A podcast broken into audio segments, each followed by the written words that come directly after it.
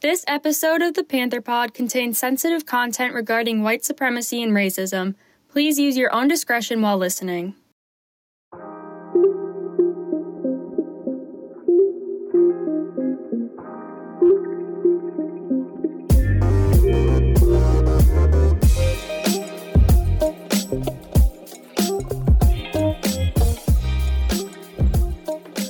Chapman University's The Panther, I'm Shannon Stanton, and this is the Panther Pod Diversity and Supremacy Part 2. Chapman University's Public Safety Department, more commonly known as PSAFE, is involved in the response to this supremacy incident, so I reached out to Deputy Chief Rick Gonzalez to learn more about their efforts. Regarding the person of interest, which there has not been new university wide communication about since the initial email, Gonzalez says that PSAFE has followed up on a tip, but the person of interest has not been found. As for the actual process used to deal with hate incidents like these, the department immediately calls the Orange Police Department, and once they have documented said incident, the flyers are then removed from campus property. The Orange County Intelligence Assessment Center is also contacted as they monitor the activity of different groups within the county. For PSAFE itself, there is an internal reporting system that all incidents are entered into. Now, for prevention measures, PSAFE has added cameras located near spots on campus that have been targeted by white supremacist groups in the past. One of these cameras provided the image sent out to students of the person of interest in the August 27th case. There is also an officer assigned to permanent foot patrol on Chapman's campus. For communicating supremacy events, PSAFE makes notifications to students and university administration, along with the Cross Cultural Education and Resource Team, an advisory group that responds to bias and hate incidents. With this new information from public safety about the processing of such incidents, I went out on the piazza to see how people feel about their response. This is Podcast Outside.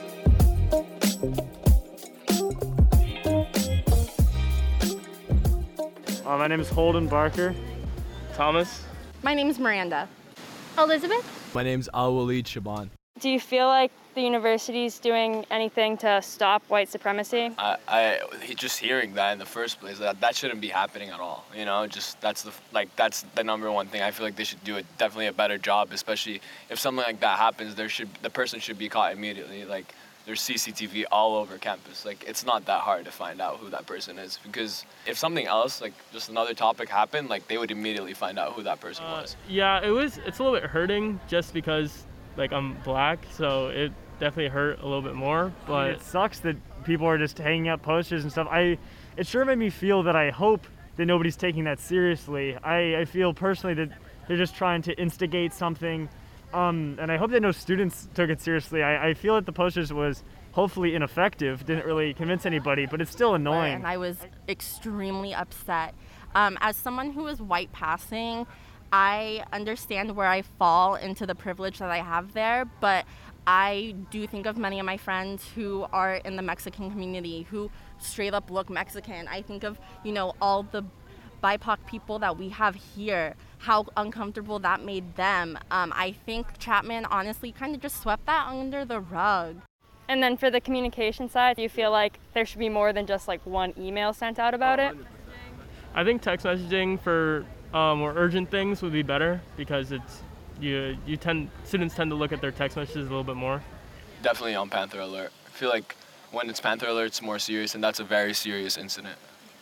I thought the school did a good job of like addressing it to the student body, so I was happy with True, that. because they didn't really give too much details about the actual, you know, what actually happened or what it was.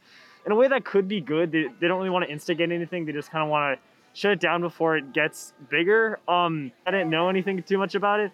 I think that's okay. I don't exactly like. I don't want to know exactly what Nazi group this guy's affiliated with. I think it's good enough for me for as long as they like took it down and are obviously on the lookout for him. I definitely think that it could be communicated better just so that we know, one, what to look out for, um, and just two, so that we're constantly calling out the, the things that are inappropriate. Yes, I completely feel like there needs to be a better communication. Um, I don't think the Panther alerts are enough. It's like, okay, yeah, I can know even on Instagram, okay, someone's putting up racist things. A Panther alert isn't going to stop the problem. It's not going to do anything besides just alerting us, hey, this is what happened. There was no follow up steps to that. Do you have any ideas for any policies or anything that could help make students of all identities feel safer here? But definitely, like the school should. The schools, that's a school. You know, at the end of the day, they, they they should do better. You know, you know, especially with that kind of stuff. Like it's crazy that this is even happening in 2021. Like this shouldn't be happening. You know.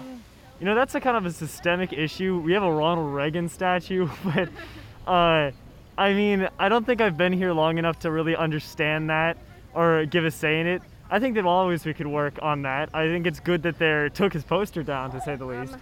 It's really hard. I think the white people on campus, we need to come together, specifically white people and white passing people, because we are the people that need to be on the front lines and having the uncomfortable conversations. It's not okay to have people uncomfortable on a school campus that is supposed to be equitable.